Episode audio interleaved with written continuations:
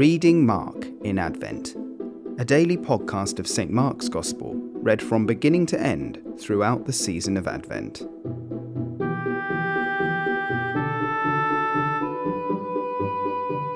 Mark chapter 5.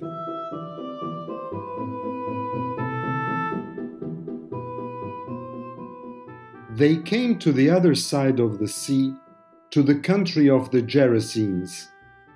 And when Jesus had stepped out of the boat, immediately there met him out of the tombs a man with an unclean spirit. He lived among the tombs, and no one could bind him any more, not even with a chain, for he had often been bound with shackles and chains. But he wrenched the chains apart, and he broke the shackles in pieces. No one had the strength to subdue him. Night and day, among the tombs and on the mountains, he was always crying out and cutting himself with stones. And when he saw Jesus from afar, he ran and fell down before him.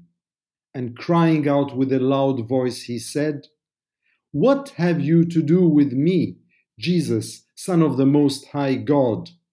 I adjure you by God, do not torment me for he was saying to him, Come out of the man, you unclean spirit. And Jesus asked him, What is your name?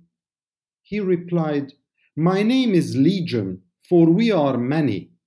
And he begged him earnestly not to send them out of the country. Now a great herd of pigs was feeding there on the hillside, and they begged him, saying, Send us to the pigs let us enter them. So he gave them permission.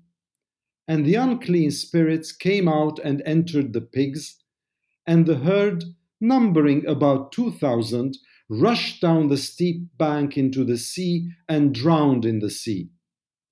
The herdsmen fled and told it in the city and in the country. And people came to see what it was that had happened. And they came to Jesus and saw the demon possessed man, the one who had the legion, sitting there clothed and in his right mind, and they were afraid. And those who had seen it described to them what had happened to the demon possessed man and to the pigs. And they began to beg Jesus to depart from the region. As he was getting into the boat, the man who had been possessed with demons begged him that he might be with him. And he did not permit him, but said to him, Go home to your friends and tell them how much the Lord has done for you and how he has had mercy on you. And he went away and began to proclaim in the Decapolis how much Jesus had done for him, and everyone marveled. And when Jesus had crossed again in the boat to the other side, a great crowd gathered about him, and he was beside the sea. Then came one of the rulers of the synagogue, Jairus by name, and seeing him, he fell at his feet and implored him earnestly, saying, My little daughter is at the point of death. Come and lay your hands on her, so that she may be made well and live. And he went with him and a great crowd followed him and thronged about him.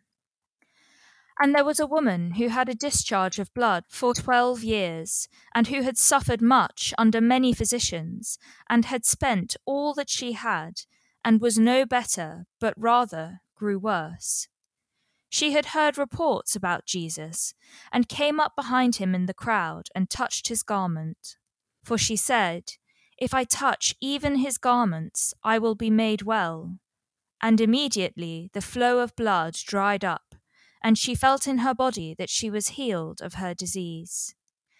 And Jesus, perceiving in himself that power had gone out from him, immediately turned about in the crowd and said, Who touched my garments? And his disciples said to him, You see the crowd pressing around you, and yet you say, Who touched me? And he looked around to see who had done it. But the woman, knowing what had happened to her, came in fear and trembling, and fell down before him, and told him the whole truth. And he said to her, Daughter, your faith has made you well. Go in peace, and be healed of your disease. While he was still speaking, there came from the ruler's house some who said, Your daughter is dead. Why trouble the teacher any further? But, overhearing what they said, Jesus said to the ruler of the synagogue, Do not fear, only believe. And he allowed no one to follow him except Peter and James and John, the brother of James. They came to the house of the ruler of the synagogue, and Jesus saw a commotion, people weeping and wailing loudly. And when he had entered, he said to them, Why are you making a commotion and weeping? The child is not dead, but sleeping. And they laughed at him. But he put them all outside, and took the child's father and mother, and those who were with him, and went in where the child was. Taking her by the hand, he said to her, Talitha cumi, which means, Little girl, I say to you, arise. And immediately the girl got up and began walking for she was twelve years of age, and they were immediately overcome with amazement. And he strictly charged them that no one should know this, and told them to give her something to eat.